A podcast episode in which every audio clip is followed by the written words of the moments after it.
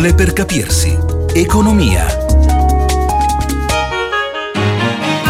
Sono Carlo Cottarelli, direttore dell'Osservatorio sui conti pubblici dell'Università Cattolica e vi parlo di alcune parole che sono importanti per capire l'economia. La carbon tax è una tassa che è proporzionale alla quantità di CO2 che viene emessa consumando un certo prodotto. Cioè io se consumo benzina emetto CO2. La carbon tax è una tassa che è tanto più alta quanto più alta l'emissione di CO2.